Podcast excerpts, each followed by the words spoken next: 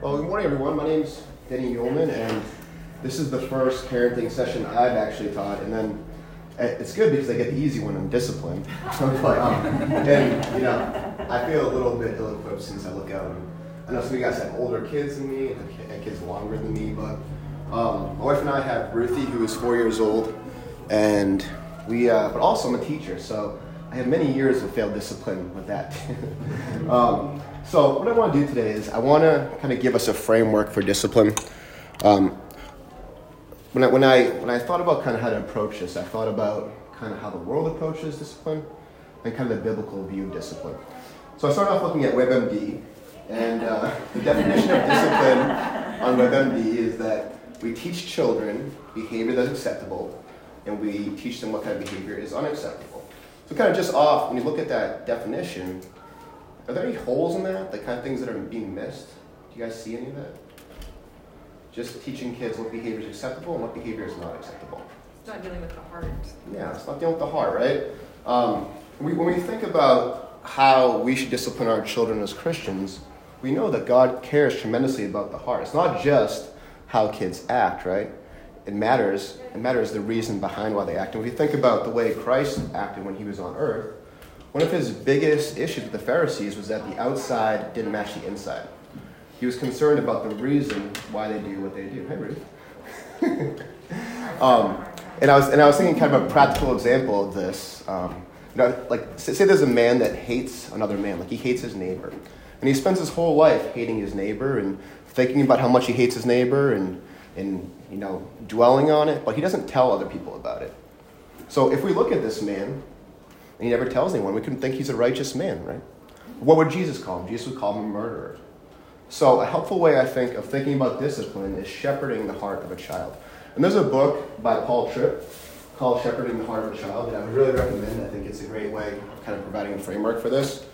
But what we want to do with our kids is we want to be able to teach them how to take the action and bring it back to the heart level. We want to be able to teach them, you did this, let's trace this back to this sin.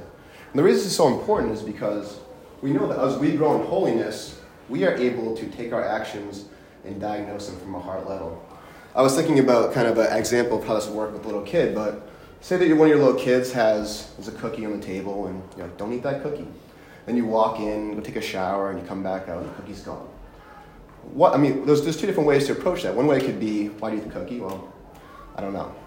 Another way could be to diagnose the heart and say, well, what was behind this? Like, what caused this behavior?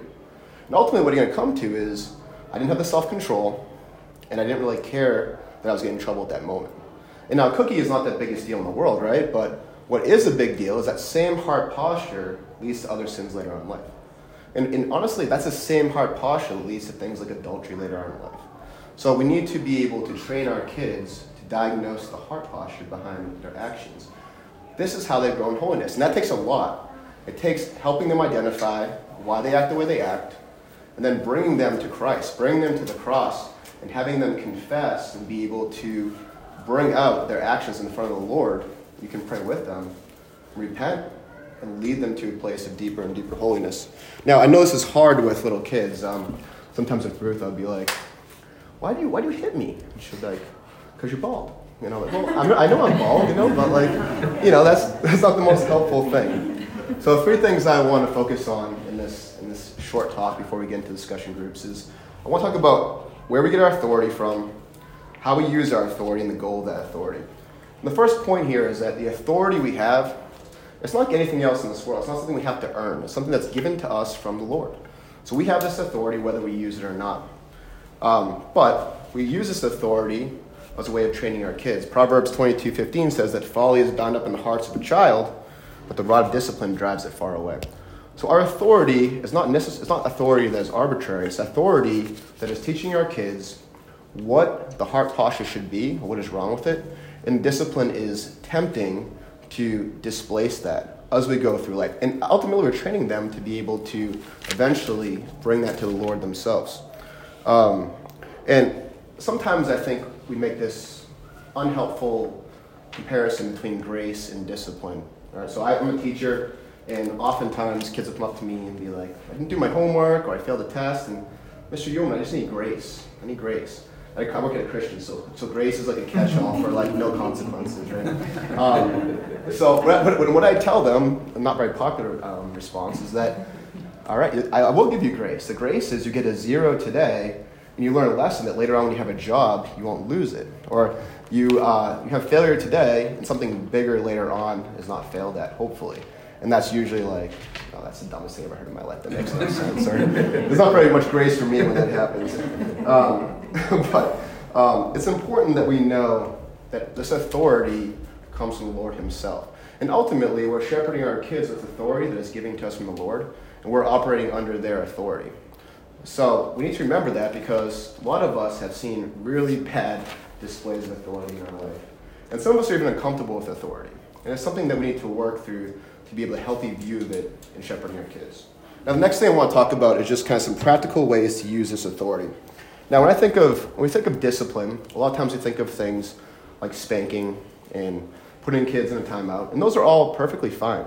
But I think that what I'd like to focus on is some general principles about discipline rather than different techniques, because those of you guys that have multiple children, you guys know that there's different discipline tactics that work for kids and not for others. Like with Ruth, like spanking is something we do maybe four times a year because it's not that effective.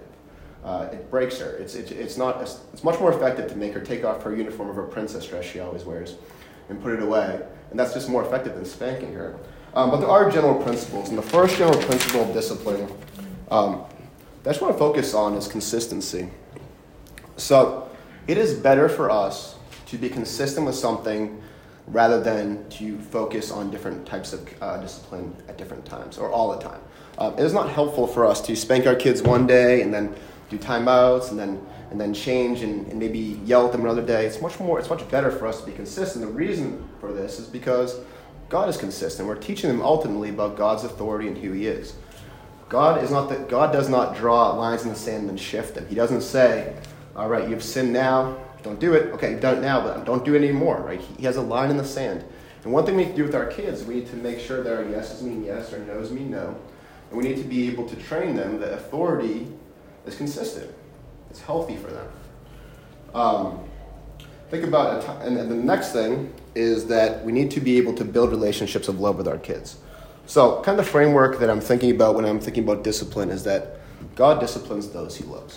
Now, there's two different errors we can make in here, right? We can say we cannot discipline our kids, or we can just say, I love them so much that I'm not going to discipline them. But if we think about the way God relates to us, he disciplines us and us knowing that we love him. If you think about a time that you've been maybe under God's discipline or under suffering in your life, the, the reason we can bear it is because we know that he cares for us and because he loves us. So it is important for us to take time to build those relationships with our children. And one of the ways that we can do this is we can, we can focus on the things that our children do, that are their personalities that are good things. Like Ruthie is funny. She, she tells all kinds of great jokes. Well, I mean, for a four year old, sometimes not as but she tells jokes and she likes to laugh. And so I'm, t- I'm intentional, I try to be intentional about listening to her, laughing with her, telling her she's funny. And what that does is it, it builds up this relational capacity with her. Um, and also, like James said in a sermon a few weeks ago, we shouldn't be stingy with our praise.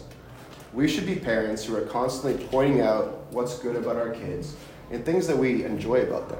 Now, even in this room here, I know some of your children, and I know, for example, like Cedar and John Mark. Like John Mark has all these wonderful things about him where he loves to be inquisitive and ask questions. I know that Cedar's really good at a lot of things, but she doesn't want you to know it, and she's kind of sneaky about it, right? But part of what we do as parents is we build our kids up, and if you think of a bank account, we're constantly making those deposits. So when we have to actually make that withdrawal of discipline, it doesn't crush our kids. Um, also, we shouldn't use shame. So the first principle is we need to build that relationship. The second thing is we really shouldn't use shame. Now, in that book, uh, Paul Tripp wrote, Shepherding the Heart of a Child, he talks about an example he saw in an airport where this little girl was acting up, and the mother was kind of was kind of out of control. And eventually, she said to the little girl, "I hate you. Get away from me. I don't want to see you." And the girl's demeanor completely shifted, and she was trying to come over and hug her mother. The mother was saying, "No, I don't want to see you." Right? It was effective. Right? It changed the girl's behavior, but that is not building up that relationship of love where we can discipline them out of that. And it's really so it's really important to do that. Next thing is being proactive versus reactive. Now, there's a time for reactive behavior and discipline. It's something that. Hey, Ruth. We were gonna get Ruthie to come play with us. Oh yeah. Ruthie, you wanna come play? Okay. No. Okay. Anyways, come She'll with be us. We'll go play, and if she's ready, she'll come with us. Okay. So the next thing is being uh, proactive rather than simply reactive. And there's times you need to be reactive in our discipline. When our kids do something wrong, there needs to be a punishment, right? But we also need to be able to live in a way of being proactive, of constantly having a lifestyle of teaching. If you think about the way Jesus lived with his disciples, he was doing life with them and he was saying, Let me tell you a parable. He was pointing to something that was going on and saying, Let me teach you what's going on here. Um, and one of the ways we do this is just spending time and teaching them as we do life. And one of the things Ruthie and I love to do together is once a week we have a daddy daughter date. We go downtown and we walk through Columbia, and as I'm sure you can imagine, downtown Columbia, there's plenty of teaching opportunities all the time. And um, but what's good about this is we're in a calm and relaxed state. Like I buy her a cookie, we walk around, and I'm pointing things out. I'm saying, Ruth, when we get over to this stop block, what are we to do? Well, we're to stop. Where are we to look? We're to look left, right, left, why. Sometimes, oftentimes, we see other kids getting disciplined, and we're able to talk about that. Um, but what we're doing is we're, we're teaching as a way of life rather than simply correcting all the time or being reactive. Um, another thing we can do is while we're living this way, we can affirm while being while correcting. So if your kid comes up to you and confesses that they broke something or did something, you can say, "It's really good that it's really good that you confess this. I'm really that's something we really want to promote, but there's also going to be a punishment for it." So being proactive versus reactive. Um, and then, and then some final kind of thoughts on this is, this is we need to be able to parent with humility.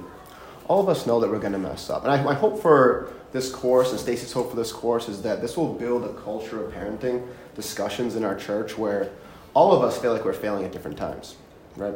Um, but we can bring it to each other. We can learn from people that have older children and younger children and more children. And we can build a community where we're able to learn from each other and be honest about our failures and, and, and operate in humility with our children and, how, and learn how we can um, discipline them. Because parenting's hard, discipline's hard. It's nothing, none of us, none of us when we become parents are most excited about disciplining our kids, right? Um, so it's something we all need to grow in. Uh, so if there's anything that kind of Jay will has a sticky note when he ends sermons, but there's anything that I want to you guys to leave with is that our goal as parents is not just behavior modification. It is learning how to teach our children's heart to interact with their hearts. And again, what that means is something completely different for different age groups. Like with Ruthie right now, th- those discussions are difficult. If I say, you hit me, why? It's going to be hard for her to, to focus on that sin. But as she gets older, it's something that I'm going to be, able to train her in, hopefully.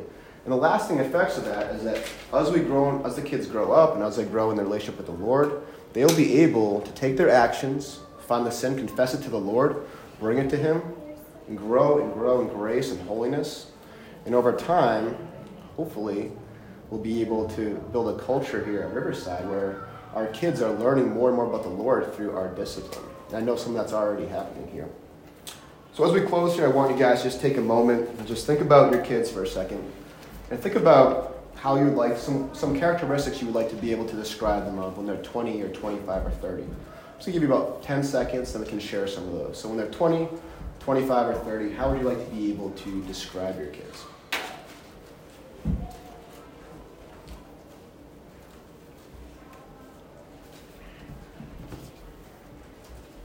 As disciples of Christ? Okay, disciples of Christ. Good. Any other any other um, characteristics you would like to be able to describe your kids as?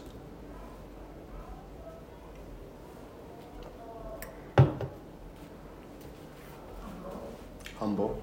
Yeah. Courageous. Courageous. That's really good. Compassionate. Sorry, compassionate for people. Compassionate for people. Anything else? Self-aware. Self-aware. That's really good. The culture could use some self-awareness. So the point of this, guys, is that it, as you guys know, with anything in life, it's much easier to do the day and day monotony of disciplining and raising children if you can, ha- if you can visualize the final outcome, if, if you know where you're going, if we have a destination for this long and winding road that is disciplining our kids and full of failures and setbacks, um, and if we think about the goals of our children, the ones you said, guys, are great. Those are great ways to keep us on track. Every night before Ruth goes to bed, I pray for her that That she will love Jesus and follow and serve him all the days of his life. And I say that because, for one thing, that's, that's my hope for her, that's my prayer for her, but also, I say that because I want her to hear what my heart is for her. I, want, I don't want her to grow up thinking that my deepest desire for her is to go to Clemson or become an athlete or to even be married and have children. I want all those things. But my deepest desire for her is to love the Lord and to serve Him all the days of His life, of her life. And, and that's something that if we pray that over our kids and we speak that, we can start to begin to set up kind of milestones for what that looks like over, over their lifetime. And we know as Christians that we have pretty little control of how they actually um, end up, whether or not they end up being Christians. We, we can disciple them, we can bring them into a community, a grace based community like our church. But but how they end up, whether or not they follow the Lord, is, is in the Lord's hands. But He has given us authority to shepherd them. And the way we do that does matter. We have authority. And whether we use that authority to shepherd them into the grace of the Lord or just simply behavior modification has lasting influences. So, um, as I close, my prayer is that all of us could, as we shepherd our kids, as we think about how to discipline our kids, take these principles and apply them. Again, like I said, there's so many different ways to discipline our children. We can ask ourselves questions is, is this consistent? Is this proactive rather than simply reactive? Are we building relationships with our kids where we have enough capital that we know when we discipline them that they still know that we love them no matter what? And ultimately, are we leading them to the cross, leading them to a way of life where there is repentance and humility and grace for when they mess up because they will often, and ultimately leading them to Christ? So that's my prayer. Let me pray and then we'll break up into our groups. Uh, Lord, I just thank you for this time today. I thank you that we're able to discuss the difficult topic of how to discipline our children. Lord, you've given us the authority, you're giving us principles, Lord, and I pray that we'll be able to share these with each other, Lord. We'll be able to be a community where we can bring our concerns and difficulties to each other, ultimately for the good of our children and for your glory. In Jesus' name, amen.